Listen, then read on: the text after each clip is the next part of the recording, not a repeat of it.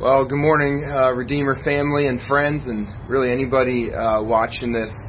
Uh, what a time to have this technology available to us, whether it's what I think most um, gatherings did this Sunday is gather electronically.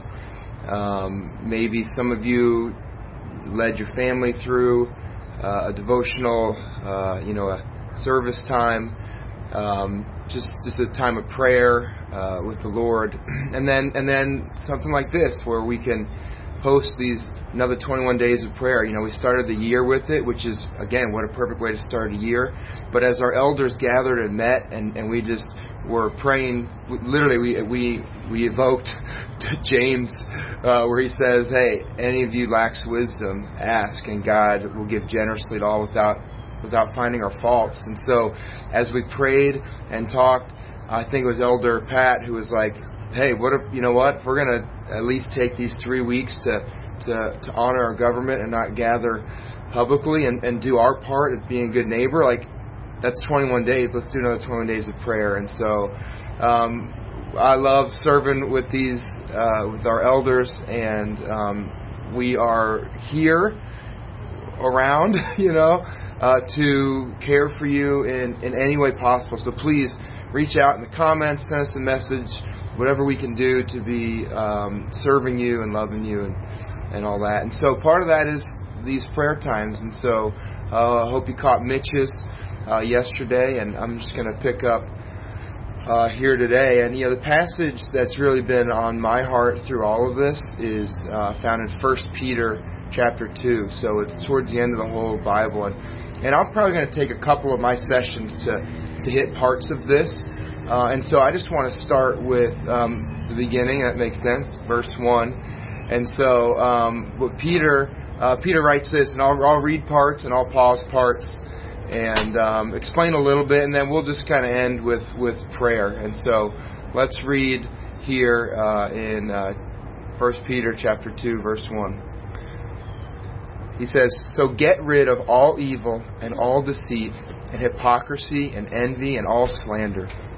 And yearn like newborn infants for pure spiritual milk, so that by it you may grow up to salvation if you have experienced the Lord's kindness. And there's an easy pause. God is good. He is kind. Even when we don't see it, we don't feel it, um, we've walked through this with Jonah. Um, it's clearly all over the Exodus, as we're going to continue to see on Sundays. And um, even when we don't get everything we want, even when life is not exactly as we want it, God is still good and He's kind. And the call here is that for all of us, no matter how old we are, no matter how much longer we live, is that we are, our goal on earth is to grow up to salvation. Not to earn it, don't, don't misread what he's saying, but as we continue to be on this earth, if we have been shown the kindness and mercy of God, which he's about to talk about, that we continually grow. That's why we talk about um, vision in, like that I want to look like Christ, like I want to be transformed. I need to be transformed. I need to renew my mind, and and how much more true is that than in a time like this? And so Keep that faith, keep that trust, keep growing, keep that trajectory. Crave pure spiritual milk uh, from the Lord. then he says this in verse 4. So as you come to him, right? So this is what we're talking about. Come to him now through these little prayer moments, but pray continually as we as we continue to come to Christ, a living stone rejected by men, but chosen and precious in God's sight. You yourselves, we as living stones, are built up as a spiritual house to be a holy priesthood and to offer spiritual sacrifices that are acceptable to God through Jesus Christ.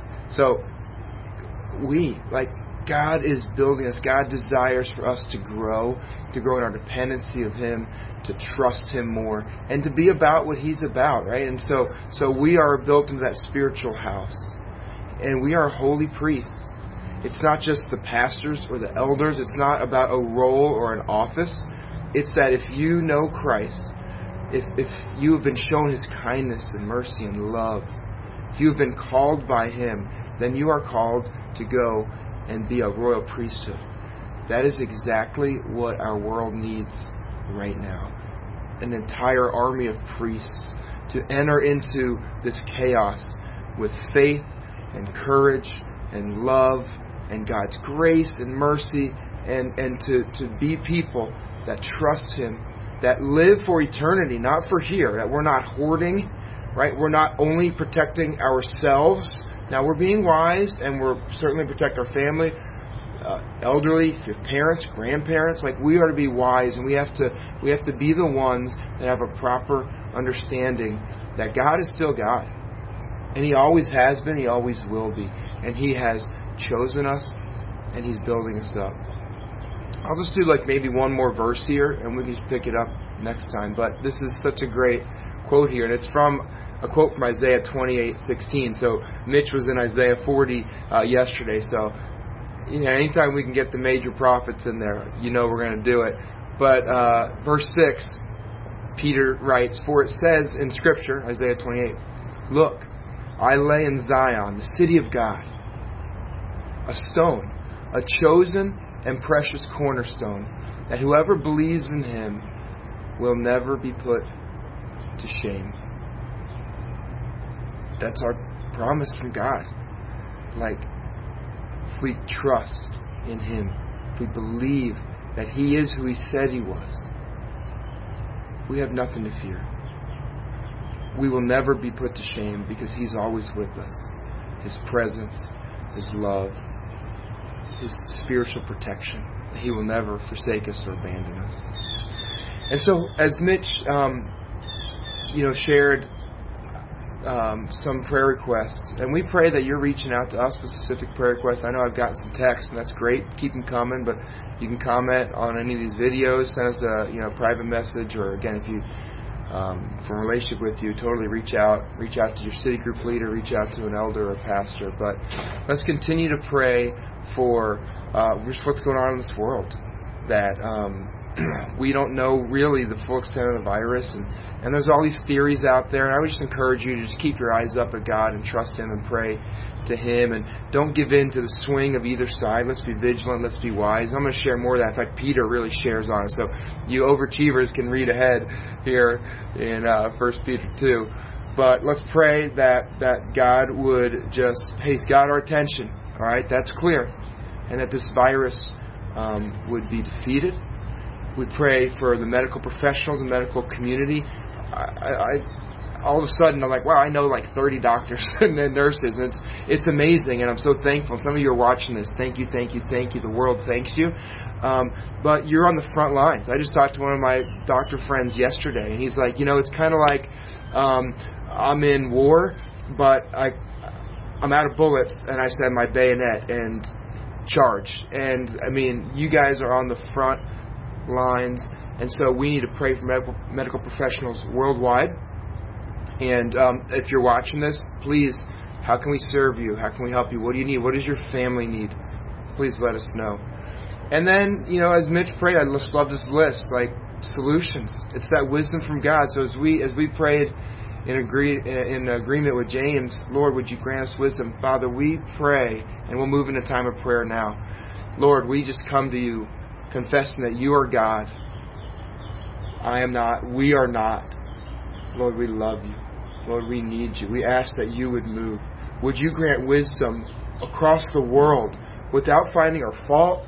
Even even different religions of the world, different sins of the world, and here in America, but Lord, that you would grant wisdom and grace and mercy and love and forgiveness and healing.